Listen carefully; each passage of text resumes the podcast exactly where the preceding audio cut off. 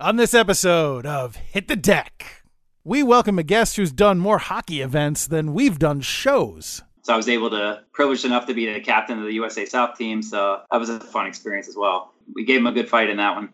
And it's a holiday weekend, and teams are honoring America in the traditional manner by building ball hockey rinks. Not only are they building 10 rinks, but they have already donated more than 100,000 hockey sticks and hockey pucks and slash balls for ball hockey. And this is all thanks to the Lightning's Build the Thunder 2.0 program. There is one aspect of this that I would like to focus on specifically, and that is because I am a pedant and cannot help focusing on meaningless minutia. What is the Thunder in this case? All this and more coming up on this episode of Hit the Deck.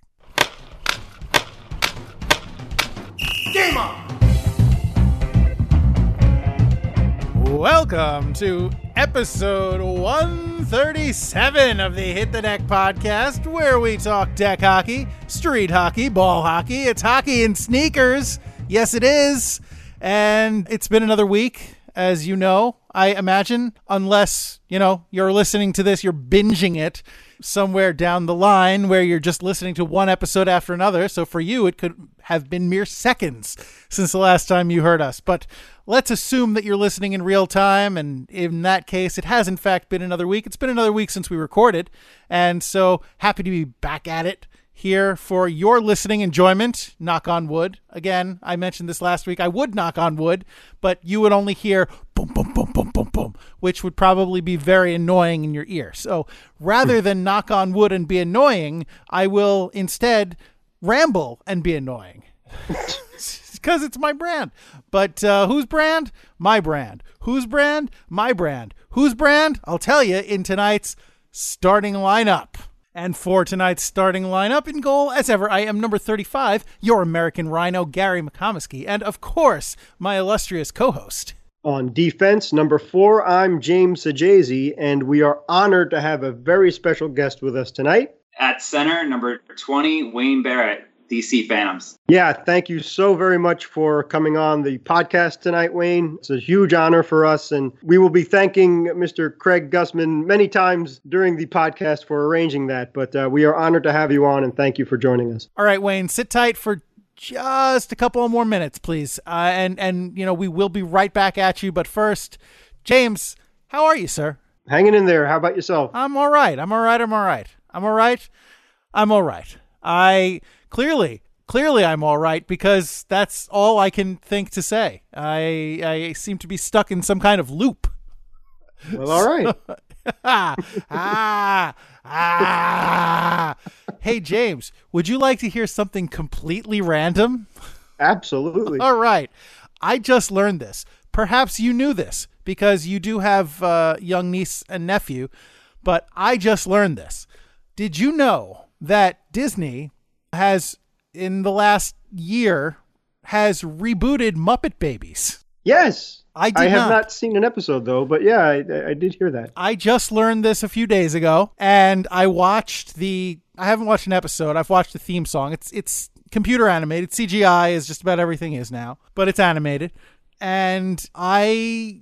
Nah, it's it's definitely it's aimed at the preschool demographic. You know, it's it's a definitely a kids show. They introduced a new character, Summer the Penguin. Penguin. Yeah, they needed. Apparently, they decided they needed a new female character, and I don't know. They Scooter isn't in it, so I guess they couldn't put Skeeter in it either. Oh.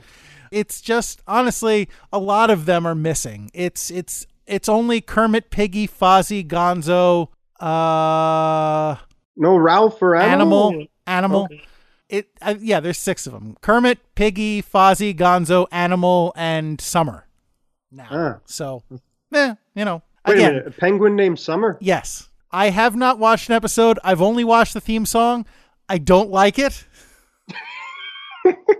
I mean, I, I shouldn't I shouldn't condemn the entire show just because of the theme song, but you know, it's it like it just I feel like it, obviously I'm going to be biased because I grew up watching Muppet Babies as a child in the 80s. I grew up watching Muppet Babies. So, it, you know, it was my first exposure to the Muppets.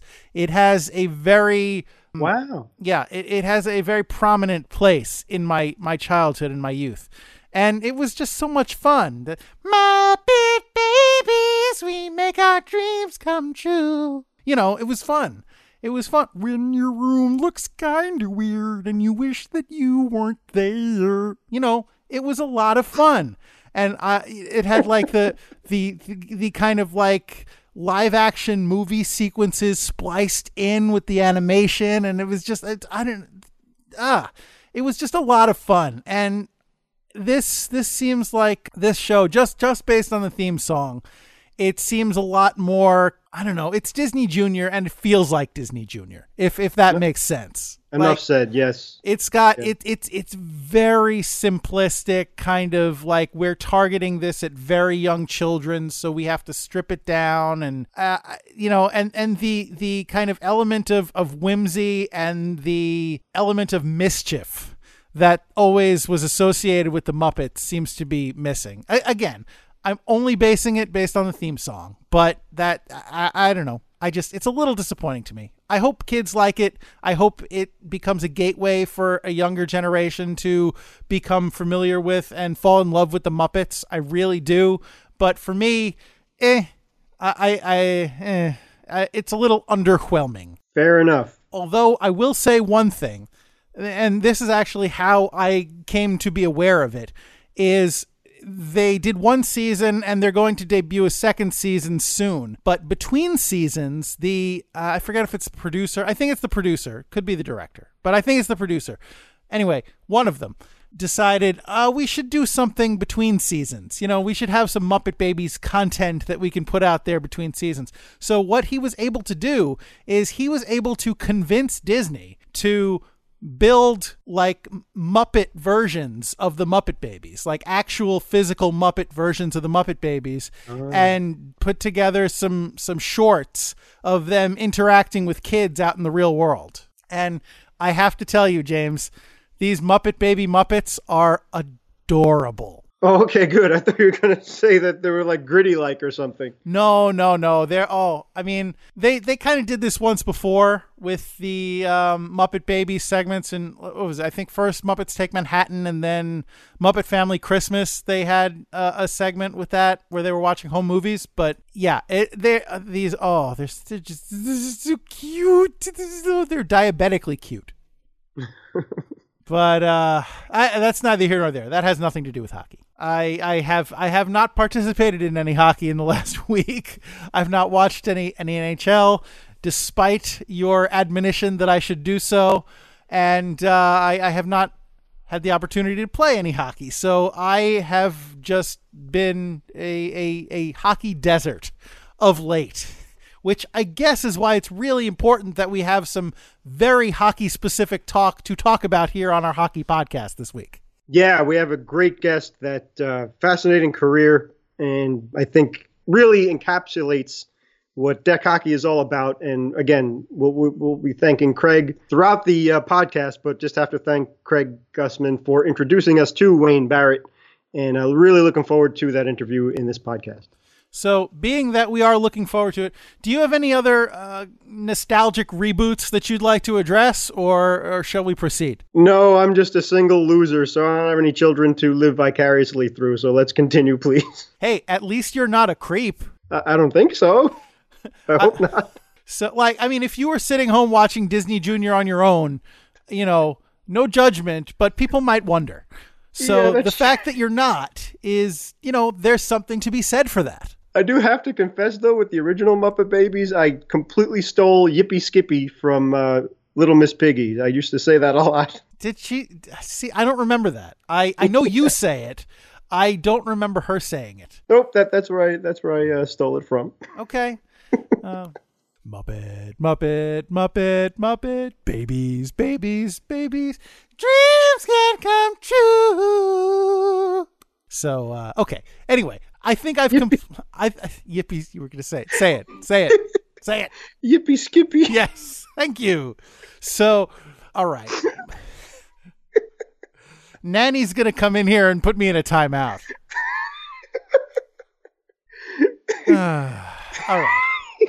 I think I've gotten it out of my system. So, that being the case, James, can I convince you, coerce you, twist your arm to tell us, please, what is on deck for this podcast? Ow, ow, ow, ow, ow, let go, let go. Dex WB. With the first name Wayne, you just have to be a hockey great. Thanks to Mr. Craig Gussman, we welcome Mr. Wayne Barrett as proof to that theory on Hit the Deck. This man has sustained a dreamlike deck hockey career, and we are honored to have him share some of his experiences with us. And don't forget 2019. It's Memorial Day weekend, and the American Rhino is leading the charge of grateful USA countrymen and thanking our incredible military. Also, since it's the official unofficial puck drop to summer, Pittsburgh is all set for the season, and the Lightning keep their promise and then some. Plus, the Cup final starts on Memorial Day. And that's what's on deck. Thank you, James. You're welcome, sir. Hey, it's Fleet Week here in New York. That's right. I mean, that's apropos of nothing, but you know, it's I work in New York City and it's always kind of fun to see the sailors walking around in their crisp dress whites and uh, you know, it's it's um it's it's nice. It you know, it's a good reminder of the people who are protecting us and the people who are doing their part for this country. So, you know, it's it's it's good to have that that visible reminder. Absolutely. All right. Well, you know, one of the places where the military presence is felt most prominently, especially around Memorial Day, is Washington, D.C. And it just so happens that we have a very special guest from that very area who we would like to welcome back to the podcast. Wayne, welcome to Hit the Deck. What's going on? Great to be on. So, Wayne, you've had and are having an incredible career. and I'm just fascinated by it. So, if you wouldn't mind, uh, we'll get into it in a second. But again, yeah, a couple of podcasts ago, Mr. Craig Gussman introduced us to you. Previously on Hit the Deck. I founded DC SHL, which is run by Wayne Barrett. They typically do draft leagues. Wayne is originally from Philadelphia, so when I moved up here, I contacted him. And uh, as Craig said, you have had an incredible deck hockey career that has lasted around 25 years.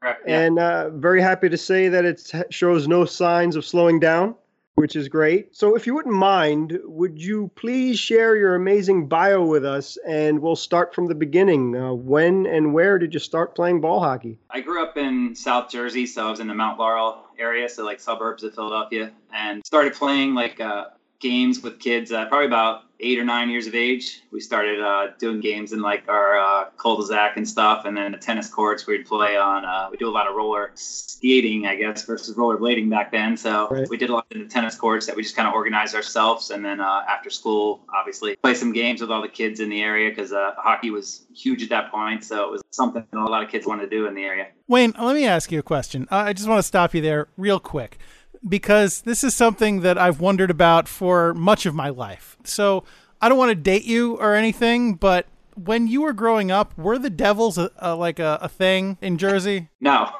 No? Mm-hmm. Okay. The reason I ask is because I have cousins who live in Jersey and they are all big Philadelphia fans. That's their rooting interest baseball, hockey, football, etc. And I'm just wondering why Philadelphia and not like the teams that are actually in Jersey?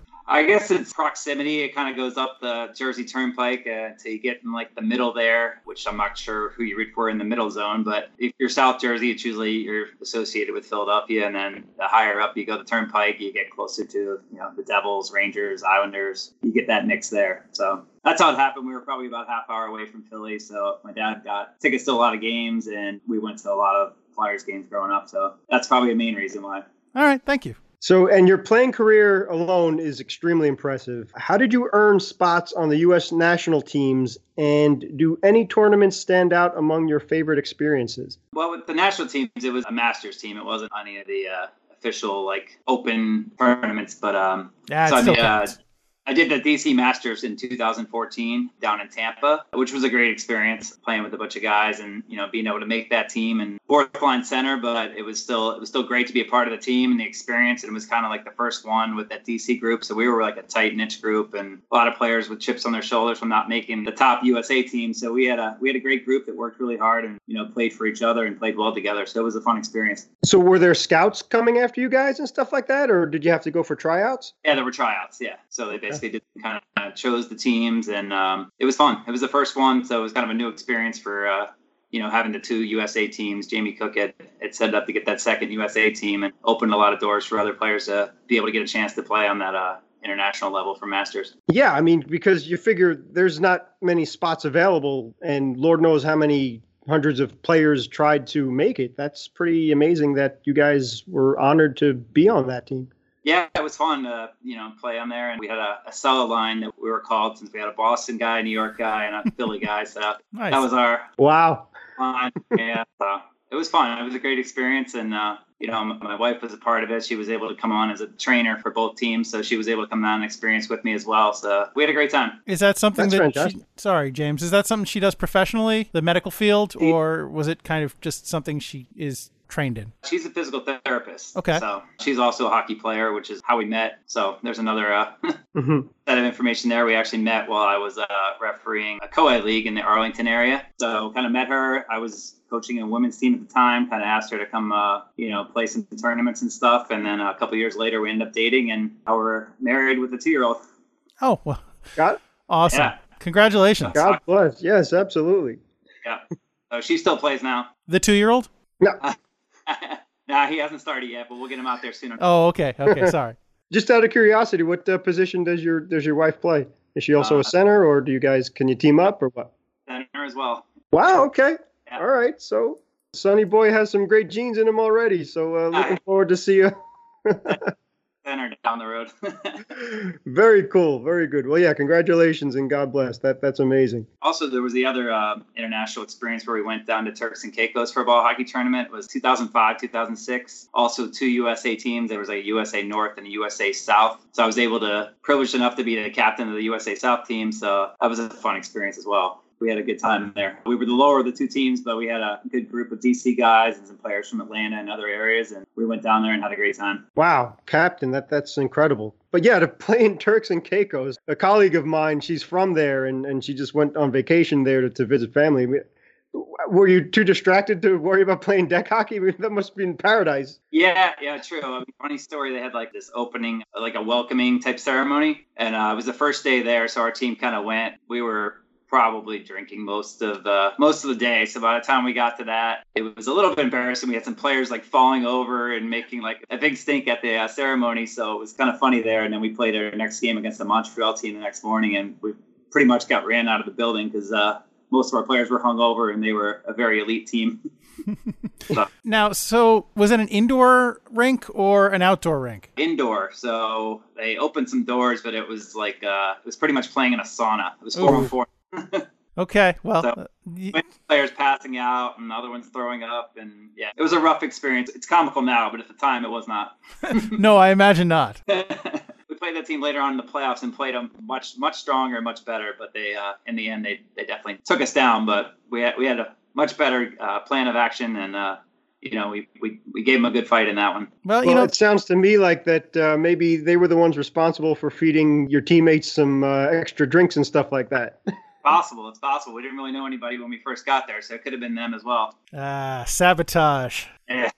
Well, you know what? The important thing is that you had a great time. Of course, yeah, that was one of the best trips, and uh, a lot of close friends, and we, we, we had a blast. We actually ended up staying an extra two days because there was a hurricane that came right before we got down there, and then it affected all the airports. So we ended up staying an extra two days due to the weather, which wasn't a bad thing because it was like 80, 85 degrees and sunny the whole time. So wow. if your, your liver could handle two days weren't bad. well earned. Very good.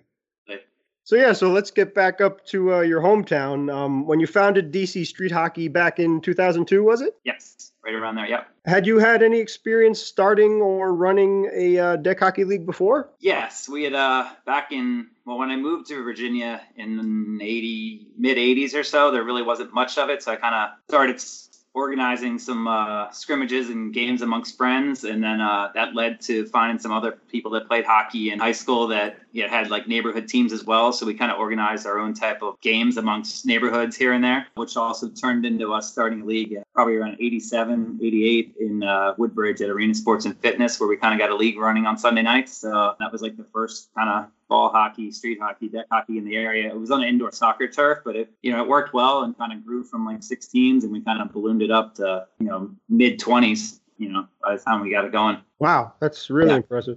Yeah, and then back then the advertising was all kind of you know you have to put ads in like newspapers and do it like the you know old school way of you know recruiting but it worked out because hockey players ended up finding out about it and word of mouth and you know that's kind of where the sport kind of started growing in this area What are the logistics for something like that? How do how do you just go about start? I mean, I get getting together with friends and like-minded people and just playing, but when you're talking about renting space and in uh, you know facilities and what have you, how do you go about starting something like that? we got some a group of people together from the teams and kind of started talking and people had connections that played soccer over at that place and we just kind of brought it up to them and say hey we have this group of people and we wanted to kind of start a league and kind of work that way. I didn't run the league but we you know definitely helped get it off the ground and get it organized and you know we made it work and it was fun. We played on sunday nights and we brought a bunch of friends so it was like we could bring a good crowd on a sunday night and you know they had alcohol and snack bar there so that always helped bring a few extra people in.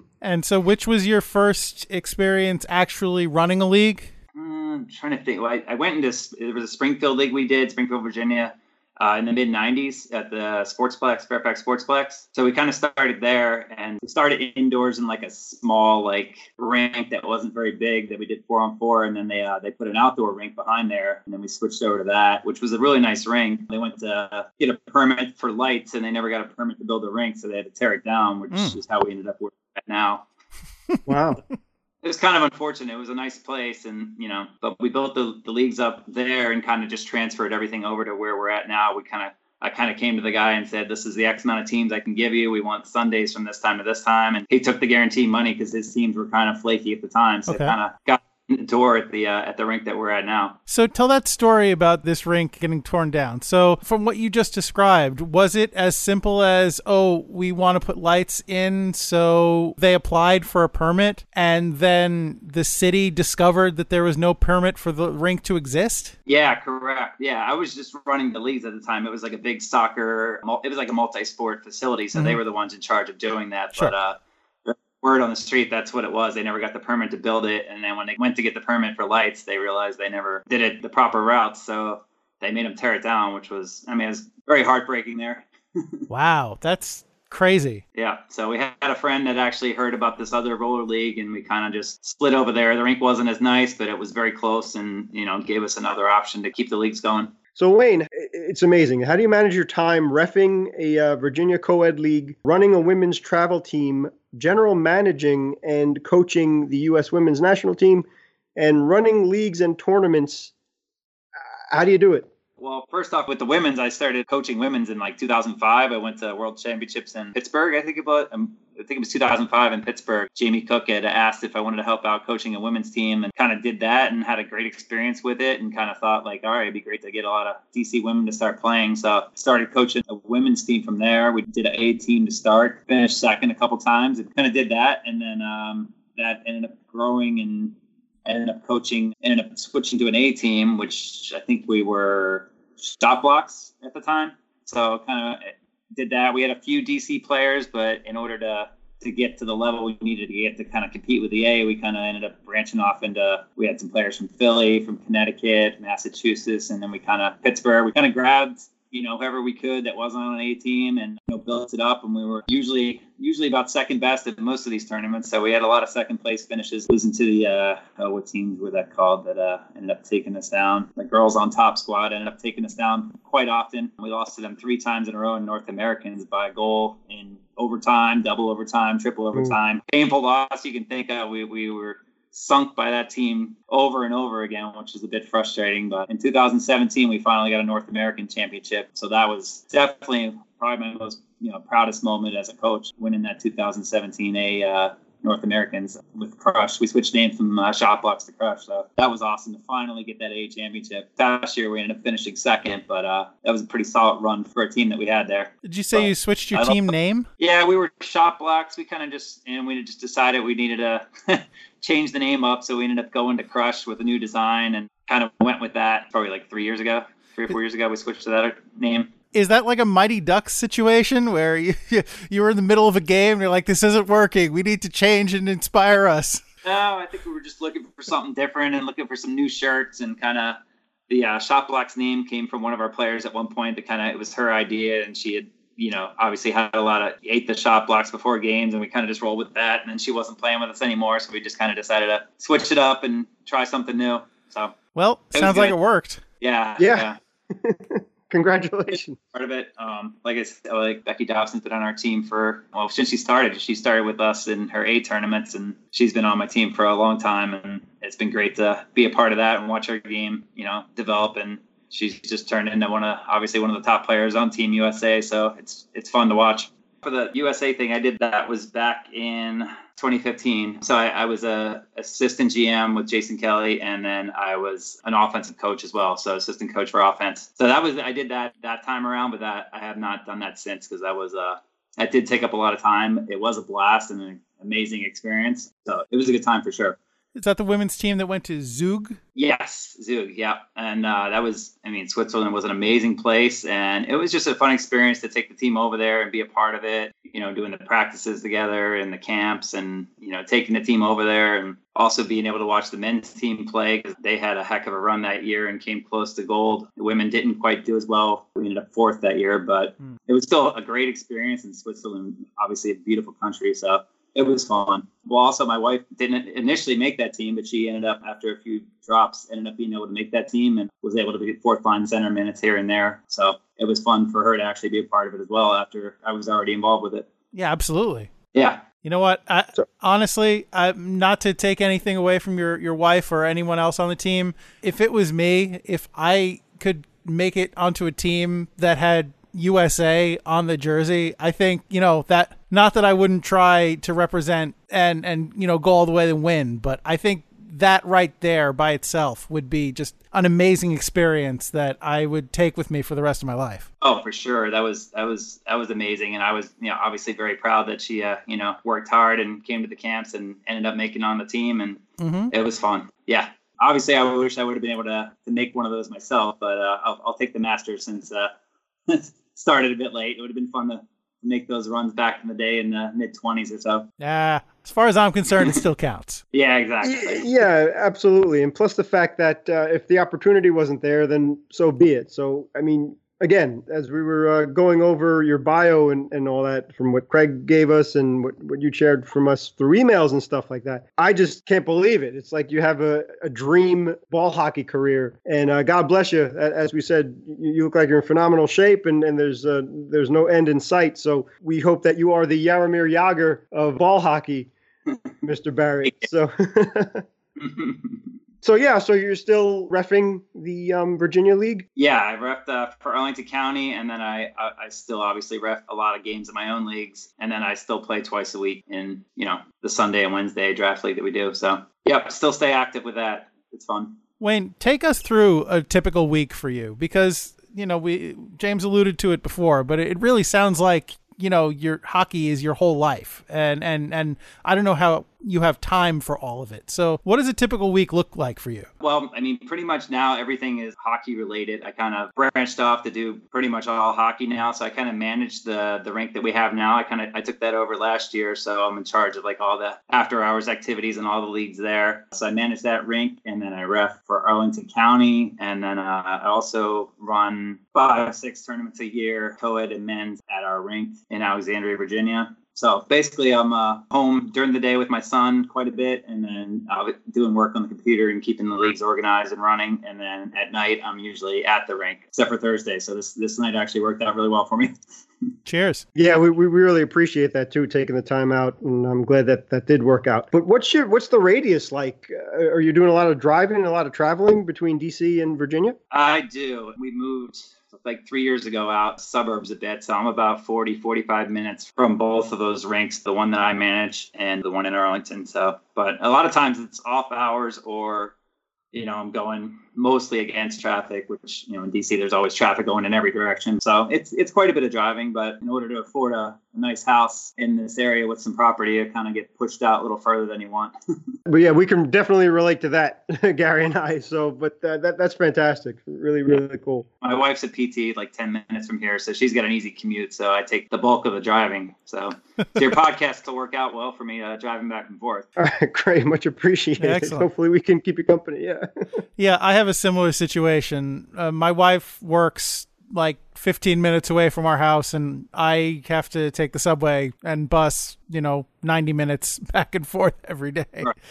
But, you know, I'm okay with that. Right. Yeah, it's a lot of late nights, but, you know, coming home, at least there's no traffic, and it's kind of relaxing at times. Sometimes just sit in the car and kind of listen to music or podcasts or you know just to relax here and there very cool good well if we can play some small part in that then that's fantastic i'm glad to hear it so you're still loyal to uh, the flyers? Yeah yeah. I torture myself by uh, watching pretty much every game sometimes in fast forward sometimes you know depending on time restraints but uh yep still with them. Hopefully uh, i can get my son to suffer with me, and eventually, maybe one day they'll win something. is the missus uh, is she a DC fan at all, or you guys on the same page? She's from actually northern New Jersey, but uh, didn't really have a hockey team, so I kind of uh, fed the uh, Flyers into her. So we, we agree on that, and then football we uh, we definitely disagree, and so that's the main thing. Football is a Giants Eagles, so lot, Sundays oh. mostly I'm gone at the rink, so it's it's kind of a good thing we don't have to watch a lot of those games together. Sure. Okay. Yeah, I don't think that ends well for anybody. No, no, much better that I'm somewhere else at the time. yeah. but yeah, the important thing is you got the hockey team on the same page, so that that's fine. That should override everything else. But right. God, good for you guys. It's uh, wonderful. So, can you even guess how many tournaments and leagues you have played in during your career? Uh, you know, just forget about the coaching part and the running the leagues and the tournaments. How, how many tournaments and, and leagues have you played in? Oof, that's a good question there. Playing tournament wise, oh man, they uh, hmm, I'd probably say maybe a hundred. I don't know. It could be. I don't know. I'm trying kind of trying to guess on that. Between um, I started playing some in the '90s with a team called the Maryland Flyers, did some tournaments with them because I already had a team that was traveling. Kind of did that, and then kind of got our DC Phantoms started around 2002. So we started doing tournaments in um, our first name was in Marple uh, that Rich Gabe ran. Did that one, ended up finishing second. Pretty good tournament. George Tarantino, which you probably know, ended up scoring a hat trick against us in that one to to knock us down. But then we started doing Pittsburgh Nationals. Mark Madden run the tournament every year. D Nationals, we did that. We did uh, North Americans. A lot of the cool hockey tournaments are not sure what they were called back then, but you know there were people that ran those, and then Jamie Cook ran a lot of those tournaments. So we did a lot of those at the let's see the hockey debt. Uh, it was like um, it was Fun Spa. There was all sorts of different places. We started doing George Tarantino's tournament, and I think it was in Reading, PA back then. So we just started mixing in like three or four tournaments a year. Beach Bash, obviously, we did from the initial year that that started. So uh, DC Fan has been going for a long time. Probably had a peak. Uh, I don't know, maybe the mid 2000s. We probably got in the top 10 range or so when we were playing uh, some really good hockey back in the day, and then kind of you know a lot of the older guys started dropping off and we kind of hit a little little fall there for a bit and then kind of regrouped and actually got some wins got a couple holiday bash wins in like 13 and 14 for d which was a big step for us which was nice. And then this past holiday bash we took a c title so we're, we're working our way back up. That's our plan. Keep that building. Yeah that's awesome. And don't worry we won't fact check you on any of that. Yeah. but I, I do want to ask you about that. When Craig was on, he he told us about Beach Bash and Holiday Bash, and what we've heard from him is that teams don't so much go there to win as to uh, enjoy the journey. Let's say. Yeah. Oh, for sure. so, did did you guys go to win, or were you just there to party like everybody else? Probably a combination of uh, of that. We try to go a day early and stay a day late so you can kind of get a mix. As I try to tell my players, just go all out on every night except for Saturday night so you can kind of try to save Sunday, save playoff day. Uh, sure. But uh, we had a couple tournaments players did not make the uh, playoff games. And yeah, one year we actually had a player we thought that skipped our game. He ended up being unfortunately hit by a car. Oh, and no. missed our- yeah, we ended up finding him that he was in a hospital like hours later, which luckily ended up being okay. But he had a couple nights in the hospital uh, from somebody running through a red light and fortunately hitting him. But Oh, uh, yeah, but we, we had some great time. We went to Beach Bash year after year and just we'd get group houses and then just lots and lots and lots of nights at secrets and lots of drinking. it was always a good time though. All right, Wayne, thank you. That is awesome. And we really we would like to extend you an invitation to come back next week and finish this conversation because I think there's a lot more to cover. So, uh, you know, you you can you enjoy your Memorial Day weekend and we will catch up with you again, you know, this time next week. So, until then, thank you.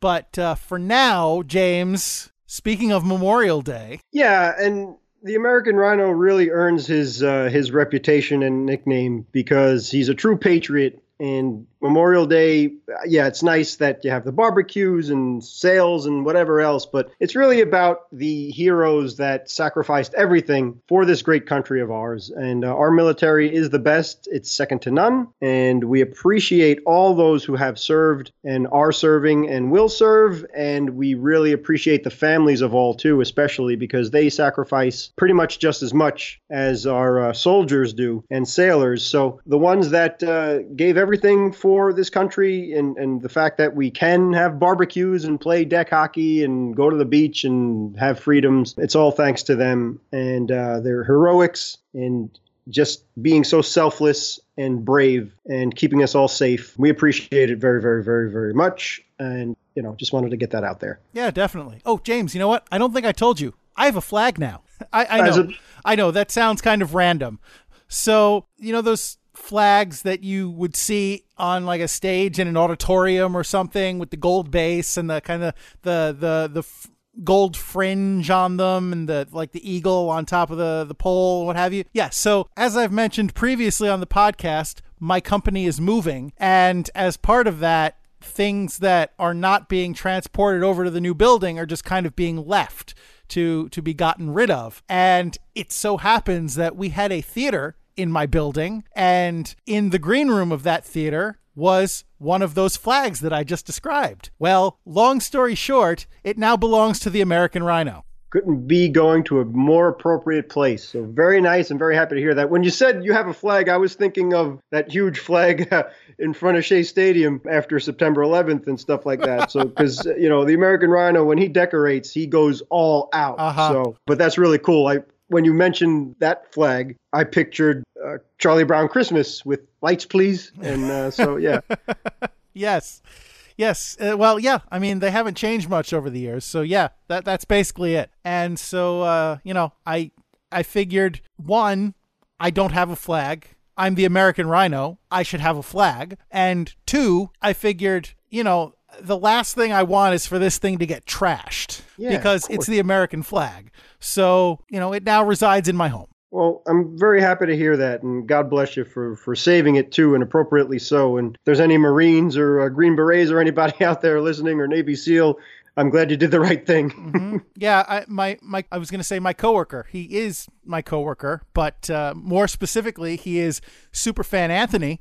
Actually, helped me fold it properly. He he pulled up a YouTube video about the proper way to fold a flag. So we tried to do it. I don't think we did it quite right. It it, it wasn't exactly neat and tucked and squared off the way that the flag is supposed to be, but did our best.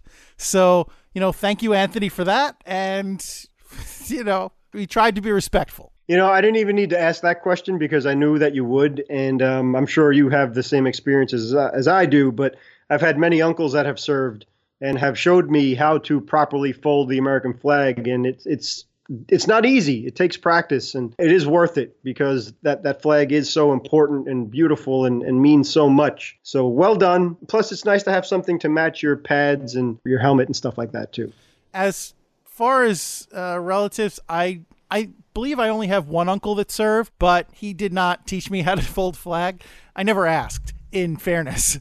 But uh, yeah, the the video did suffice. Good. Well, that's it's nice to see that there are some things that are really handy on YouTube or Google or whatever the case instead of some junk smut that ruins your brain. So good stuff. Well, there's plenty of that too. But my sister actually in grammar school in eighth grade. So uh, this may be a thing in every grammar school. I don't know. I only went to mine, so I, I couldn't say. But our safety patrol, which mostly was eighth graders, would serve as crossing guards outside of the school in the morning and afternoon, you know, for the safety of the students. So there was that, but there were also other jobs that fell under safety patrol or patrol, as we called it uh, which did not include crossing the street. And part of that was I held doors for people entering for classes, entering and exiting the building. And my sister was also on patrol. Her job, and the reason that I bring this up, she was the person who uh, would put up and take down the flag every day. She wow. was one of two people that would do that. They were a team. So, you know, I, I guess I could have asked her to talk me through it, but I didn't. So, you know, we took it upon ourselves. Okay, well, I'm glad that the patriotism runs through the family. That mm-hmm. is quite an honor and great job. So, well done to your lovely sister. Mm, yeah, thank you. But uh, what else is being done to honor this country? Maybe specifically in a, a deck hockey capacity. Exactly. Thanks for bringing that up, American Rhino. So we'll go from Pittsburgh to Tampa, and then we'll jump into Boston and St. Louis for the greatest trophy of all time. But uh, yeah, over in Pittsburgh, they are going to kick off their summer with a whole slew of things to do. And really very cool if you're uh, you know you have kids off from the summer from from school and instead of being bored and having nothing to do they have a whole list of stuff and uh, including running and swimming and something called spray parks. So i don't know if that's as cool as uh, the spray pad that we were talking about a couple of podcasts ago but either way that that's a nice option. And they list deck hockey specifically ball hockey too not roller or ice nothing against those two wonderful sports but specifically deck hockey and they have eight deck hockey rinks to choose from. What? Or, yeah. And, Send us and, one. Exactly. Just, you know, and, put it in a bunch of boxes and FedEx it over here to New York. Sure. I'm, I'm, sure Wayne would have appreciated that too from what he went through to get his new deck rink built. But uh, really, kudos to the Capitals for helping him out and stepping up and, and his teammates for raising all that money, which was fantastic. But so yeah, they, they have eight of them, and they they have a website you could go check out, uh, citiparks.net, and you can find out about leagues and where to play and times and whatever. So uh, that's pretty pretty amazing that it wasn't just that one place to meet, but they have eight options. So including one brand new one which they said is coming soon. So they just listed the areas where they are. I'm not familiar with the Pittsburgh area, so I'm not going to go into that, but if you are in the Pittsburgh area, you got some great options to choose from. Yeah, and as you mentioned, Pittsburgh is not the only area with a lot of ball hockey rinks to choose from. No, um, as we talked about in recent podcasts, that uh, not only are the Washington Capitals doing so many great things for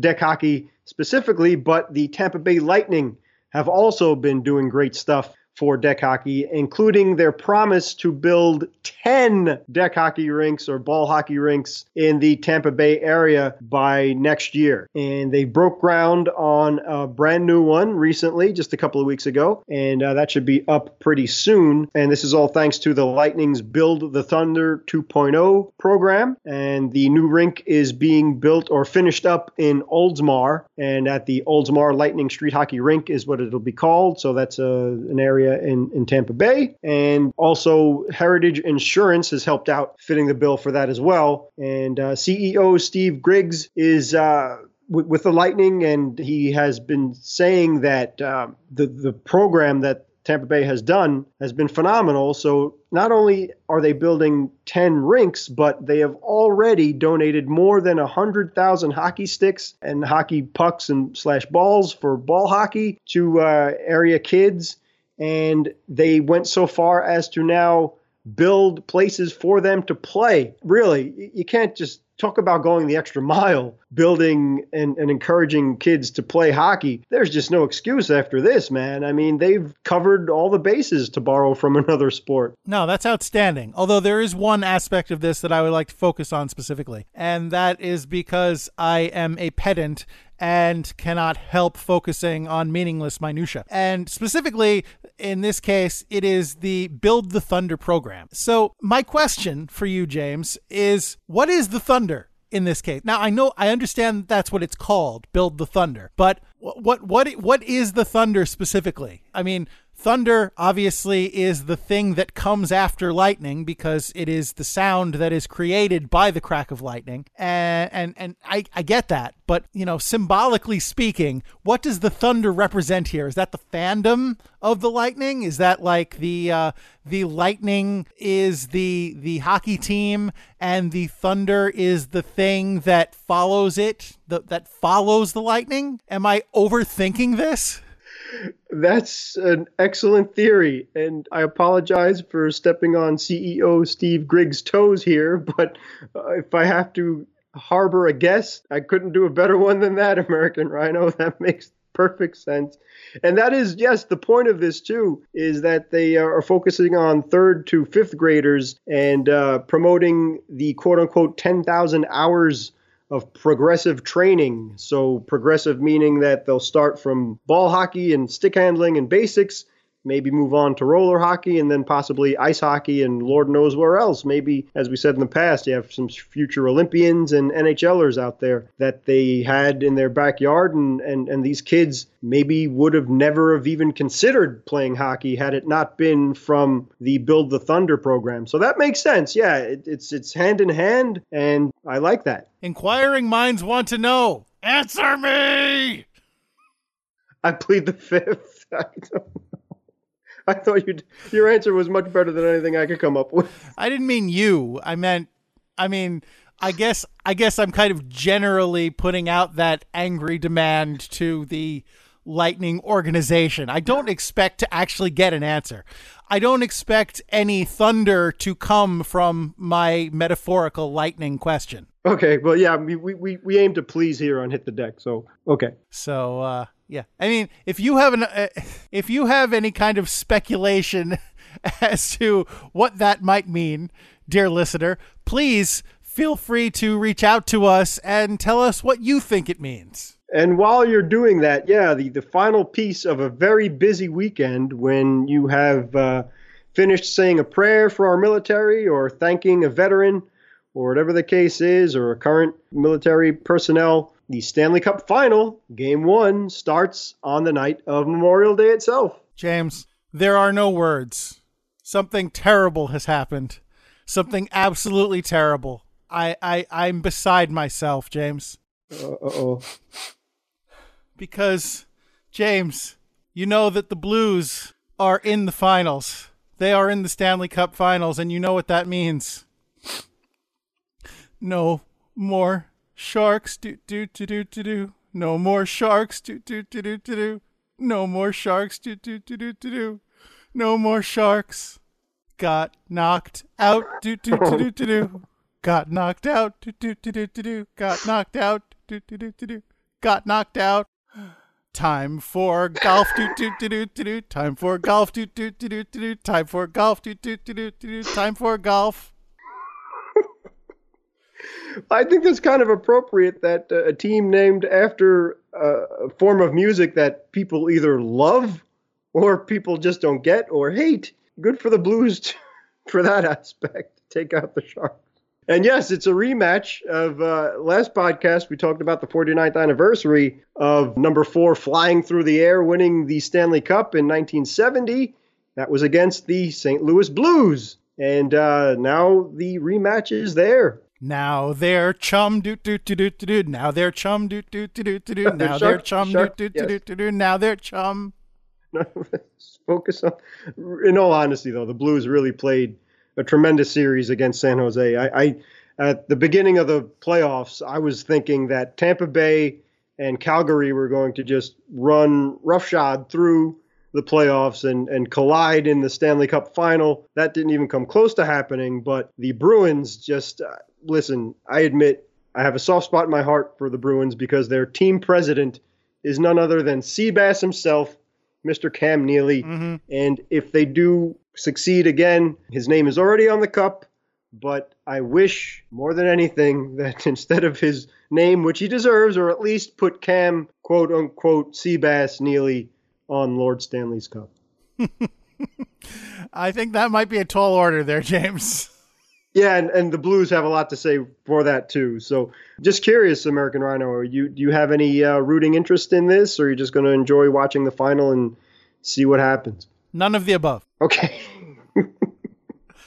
I mean, look, I love hockey in principle, but we covered this last week and and previous. I, you know, the Rangers aren't in it. I really it I I find it difficult to to invest my attention and uh, especially since our Mets are finally starting to win again. Like I I don't know how that happened after getting decisively swept by the worst team in baseball. They they've they've rebounded quite considerably. So, you know, that's where that's where I'm I'm directing my attention. I think maybe somebody from the Mets organization listened to your uh, plea and uh, instead of listening to their own podcasts. So that was very well done, American Rhino. If the Mets people, players, front office, coaches, whatever, if the Mets organization is listening to this podcast instead of doing their jobs of making the team better, then I want them to stop. like that I shouldn't be motivating them. I just go go win baseball. and just James just finally on on the topic of the Stanley Cup Finals and Seabass, if Cam Neely was hoping to get Seabass on the Stanley Cup, you know, I mean, it's a lofty ambition, but unfortunately, I think he's going to get the Cam shaft. Ooh. Hi-oh! a long walk that was not worth it. You're welcome. Very well done. Yeah, no, uh, I, t- I take no credit for anything. But I, I, I just appreciate having the gearheads involved in there too. So nice, nicely done, American uh-huh. Rhino. All right, you know what? Let's let's. Uh, oh, Wayne deserves better. Let's finish this. Last minute remaining in the podcast. Yes, I agree with me. So we, we we have a chord. It is time to wrap this thing up. So that being the case, we would like to thank you, dear listener, for listening to another episode of Hit the Deck, for tuning in, for spending some time with us. We hope you enjoyed, and we will have more fun stuff for you again next week. Same pod time, same deck channel, or whatever. We would like to thank Anthony Sajazi for providing us with music, and a huge thank you to Wayne for dropping by and dropping knowledge about his career and his exploits and the many, many, many things that he has accomplished in his hockey tenure.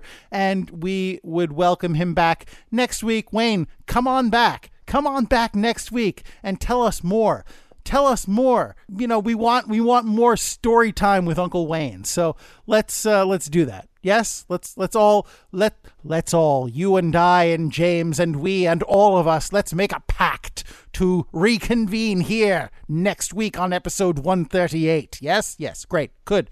Good. It's settled. We will do that. So, anyway, uh, I've, I've completely lost the thread.